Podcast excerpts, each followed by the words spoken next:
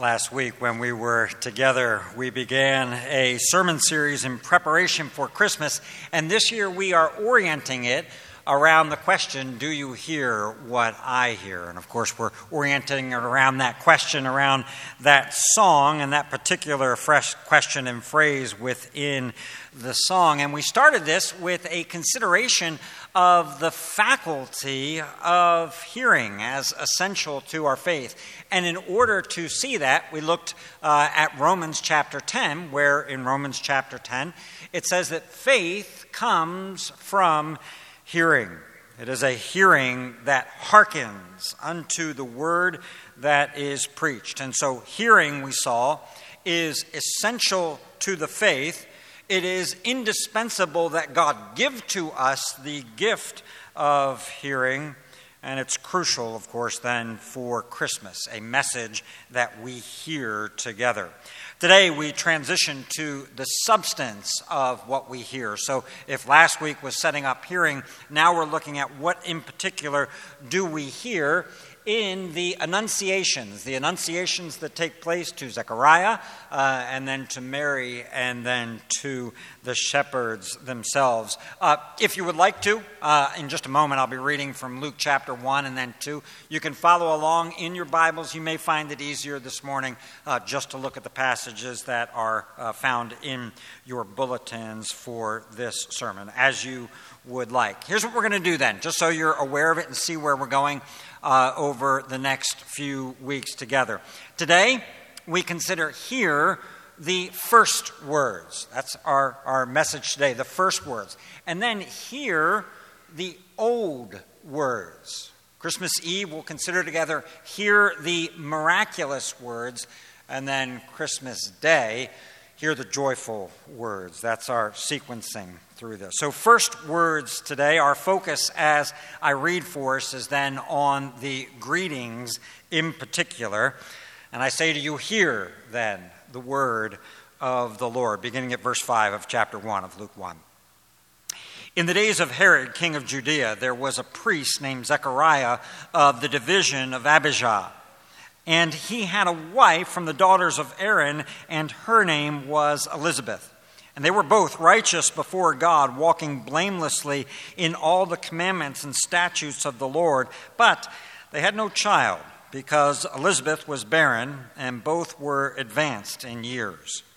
Now, while he was serving as priest before God, when his division was on duty according to the custom of the priesthood, he was chosen by lot to enter the temple of the Lord and burn incense and the whole multitude of the people were praying outside at the hour of incense, and there appeared to him an angel of the Lord standing on the right side of the altar of incense. And Zechariah was troubled when he saw him, and fear fell upon him. But the angel said to him, Do not be afraid, Zechariah, for your prayer has been heard, and your wife Elizabeth will bear you a son, and you shall call his name John. And you will have joy and gladness, and many will rejoice at his birth. Now, continuing on from verse 26, the Annunciation to Mary. In the sixth month, the angel Gabriel was sent from God to a city of Galilee named Nazareth to a virgin betrothed to a man whose name was Joseph of the house of David. And the virgin's name was Mary. And he came to her and said, Greetings, O favored one, the Lord is with you. But she was greatly troubled at the saying and tried to discern what sort of greeting this might be. And the angel said to her, Do not be afraid, Mary, for you have found favor with God. And now, one more very familiar one for us Luke chapter 2, verses 8 through 10 to the shepherds. And in the same region, there were shepherds out in the field, keeping watch over their flock by night. And an angel of the Lord appeared to them, and the glory of the Lord shone around them, and they were filled with great fear. And the angel said to them, Fear not, for behold, I bring you good news of great joy that will be for all people. Let's pray. Great God in heaven, we pray that today you would enable us to hear and to hearken unto your word. It is your word, it is spoken by you. Today, again, give us ears to hear.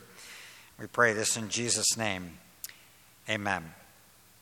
Well, one of the wonderful parts of Christmas is the opportunity that we have to greet one another with simple and gracious words of goodwill. I'm sure it is true for you. I know that it is true for me, that it's one of the wonderful times of Christmas just to be able to say to people, Merry Christmas, to wish people well. We do it in cards and we do it in texts and in songs and in emails. And of course, it's most fun when we, able, we are able to do it in person, to extend these Christmas blessings to those who are around us of joy and of love and of peace, to extend to one another our, uh, our season's greetings, our holiday greetings that are appropriate to the time. Now, that may be a small part of it. It might be a small part of Christmas, but it is one of the sweet parts of our celebration. And the first Christmas began with greetings as well. The first words spoken by the angels and heard by Zechariah and by Mary and the shepherds, they, they, set the tone. They set the tone not only for that first Christmas, but they set the tone for all of the Christmases that would follow after it as well. And so I invite us once again to hear that which is, I trust and hope, plenty familiar to you, to hear again these first words.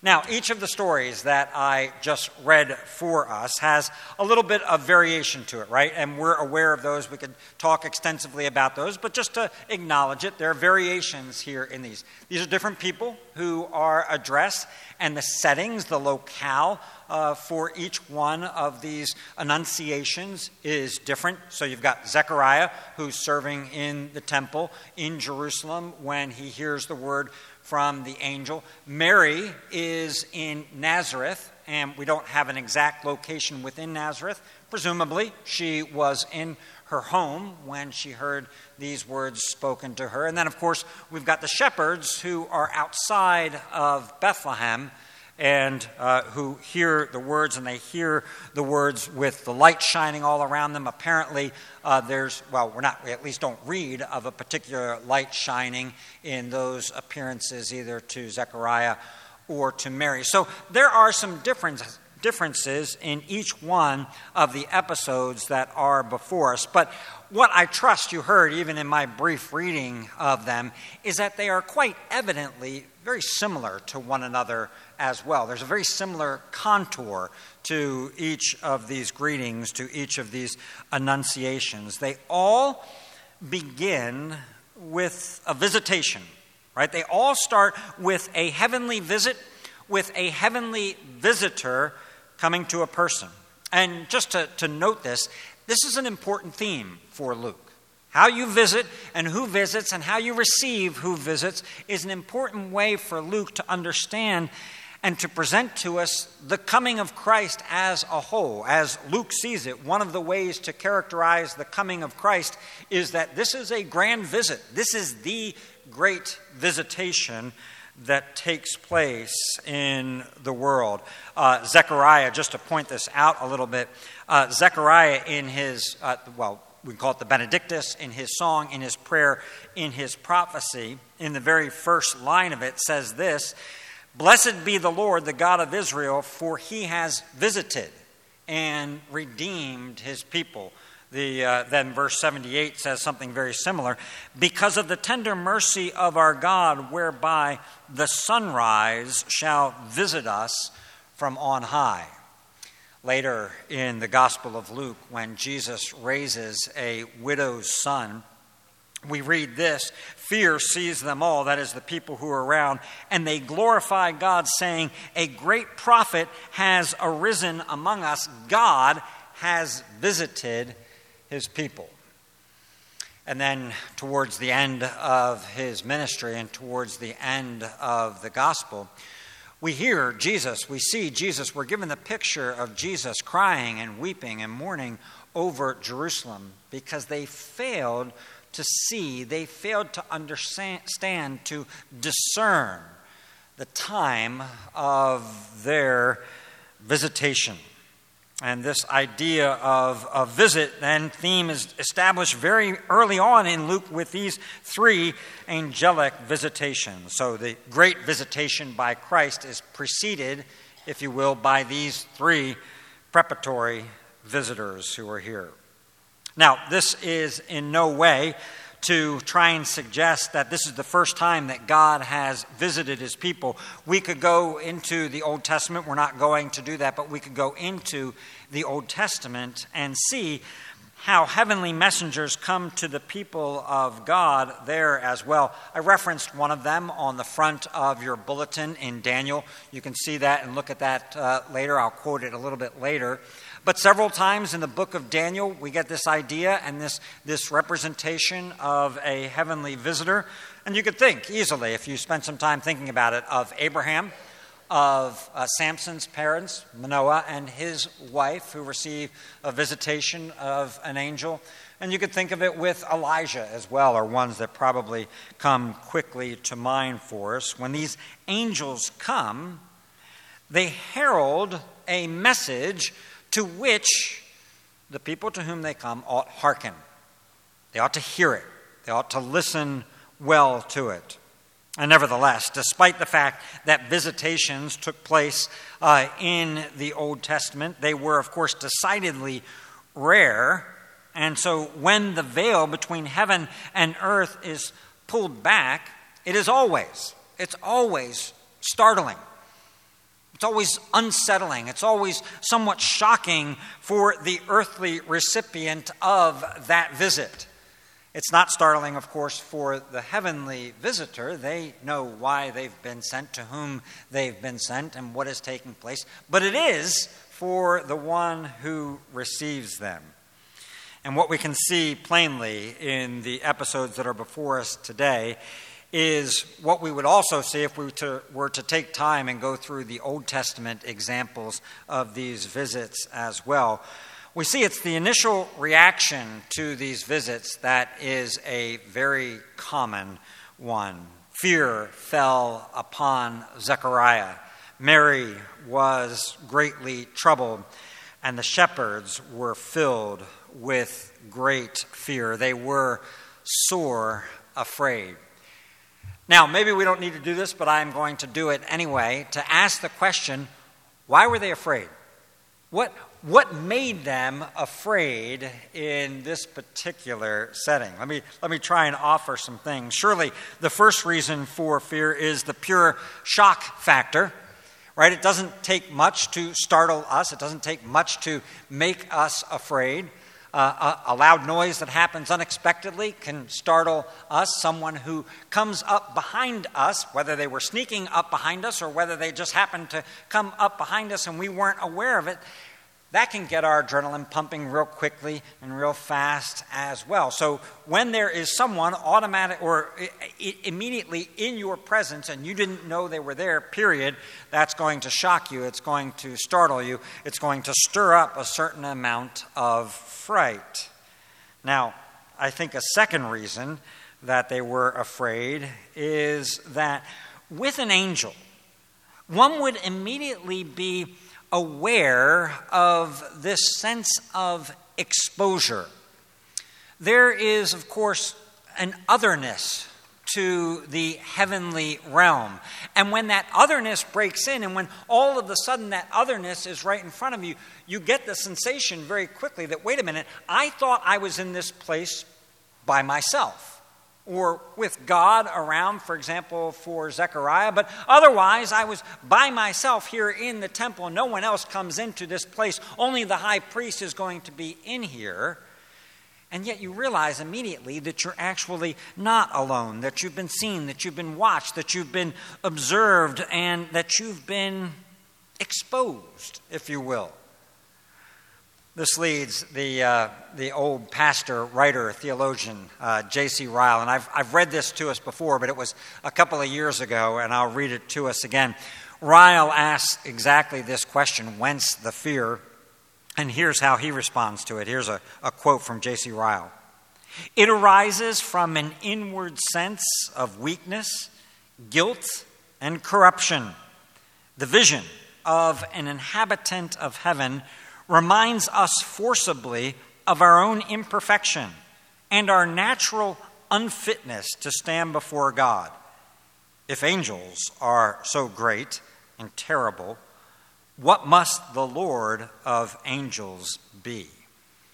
Ryle's suggestion then is this idea of unfitness, that immediately in the presence of an angel, we recognize that we are unsuited for the moment. We are not properly clothed. Not merely that we're not properly clothed externally, but that we're not properly suited, we're not properly fitted internally as well to be in the presence of someone, a being so glorious, so holy, so pure as the one that is standing in front of us. And this leads me to what I think is the final reason for the fear, then. If that's the case, if that process takes place in a moment where you realize your unsuitability, your unfitness, then we would have a question in our minds immediately. And the question would be why are you here?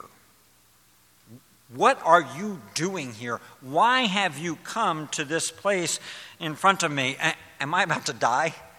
Is is God's judgment about to be poured out upon me? Is this a, is this a moment? Is, is this a, a, a mene, mene, tekel, parson moment? Right? That's the handwriting on the wall. Is, is this the moment when you declare that you've been watched, you've been observed, you've been weighed and found to be wanting? Your days are number, numbered. A, a woe is me moment. So now, before then we hear the first words spoken, of course, you, you, know what they're going to be, but before we hear the first words that are spoken, let's appreciate something in these three visits that we've got before us to these three people in these various settings. They're certainly unique and they are certainly intense, but fear and being troubled are in no way limited to these folks. There's no limit, there's no corner market for people standing in front of an angel to be afraid. Zechariah and Mary and the shepherds are afraid, but they're not the only ones who struggle with fear and with being afraid. Do you know the first time the word fear is used in the Bible? You got it? The first time the verb fear is used in the Bible, it's a visit. It's a divine, heavenly visit. It's where Adam says, I heard the sound of you in the garden. God comes down for a visit to the garden. I heard the sound of you in the garden, and I was afraid. It's a visit that is now marked by his unsuitability, by his nakedness, his perception of his nakedness, not just externally, although it is externally manifested, but internally as well. I was afraid. And from that moment on, here's the reality the reality is that fear and being troubled at the presence of God or at the presence of a divine being, being is common property. It's common property for all of humanity. Fear is at work in every single one of us for that same reason, that same sense that I'm not fit for this moment. It's common property, and yet it is personal property for every one of us as well. It would simply be intensified should we face an angelic appearance and other worldly visitation. So, there they find themselves in that situation. If you were in that situation, what are the first words you would want to hear? What are the fir- what's the first thing that you want to hear if you're in that situation? Do you know the second time? The verb fear is used in your Bible. The second time the verb fear is used in your Bible is in Genesis 15. After these things, the word of the Lord, the Lord who speaks, the Lord who is not silent, the word of the Lord came to Abraham, Abram in a vision. Fear not, Abram. I am your shield. Fear not. That's the next time the verb is used. The first one is I'm afraid. The next time is to Abram. And so it continues throughout the rest of Scripture. To the son of Abraham, to Isaac, we read this The Lord appeared to him that same night and said, I am the Lord, the God of Abraham, your father. Fear not, for I am with you. To an older Jacob, fear not. To Joshua, fear not. To Gideon, fear not. To Daniel on the front of your bulletin, fear not. To all of Israel, in the passage that we read, or that Jack read for us earlier in Isaiah 43, I trust you heard it, right? You heard it. Verse 1 Fear not, for I have redeemed you. I have called you by name, and you are mine. Verse 5 Fear not, for I am with you. To Zechariah, to Mary, and to the shepherds, the word is given Fear not. Don't be afraid. They are the first words that we would want to hear. They are the first words that they and we need to hear. Don't fear, says the angel. This is a good visit. This is not a bad visit. This is a good visit. 400 years of scriptural, of prophetic silence are broken by an ancient phrase, by a biblically well worn, broken in, time tested word. Fear not. Don't be afraid. I bring you not bad tidings, not bad news, but glad tidings and great news. And the substance of that news, I know this is a little bit odd, but the substance of that news we will put off for a few weeks to come. Hint, it is the good news of salvation in Jesus Christ, who has come into the world to forgive us of our sins and to establish his kingdom of peace and righteousness in the world. But that's to come.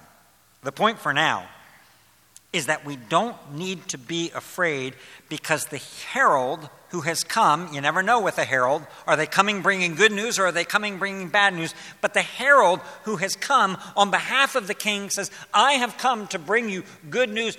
Don't be afraid. God has not forgotten his promises. God has not canceled his covenant. He's not ignoring the pain and the prayers and the longings of his people. He's not deaf or disinterested. He's not become somehow disconnected from his people. Fear not. And this idea of fear not is expanded in a few other sweet first words that accompany it in both uh, Zechariah and Mary. Look at verse 13 of chapter 1 with me. But the angel said to him, Do not be afraid, Zechariah, for your prayer has been heard. Your wife Elizabeth will bear you a son, and you shall call his name John. That's amplification of fear not. Fear not, Zechariah. God has been listening to your prayers. He is a God who hears, and you have been praying, and God has heard. This is a very similar word, if you think of it, that was given to Daniel as well. Daniel, fear not.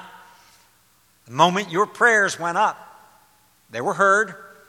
The emissaries of heaven heard the prayers. The God of heaven heard the prayers. God has been listening to the prayers of this righteous couple for a child, for a nation, and God has heard those prayers. And, and, and here's then a lesson buried in there don't be afraid, pray. Don't be afraid, pray. And, and, and then to Zechariah, Zechariah, do not fear. I've heard the prayer. I've, I've heard the prayer. God hears that prayer, that petition, that longing that you've got. I hear it. Don't be afraid. Your prayer has been heard. And then it continues. In your old age, this longing that you've had for so many years is going to be answered. I'm going to give you a son, which sounds like so many other promises we could rehearse in Scripture. I'm going to give you a son, and here's the name for him John. John.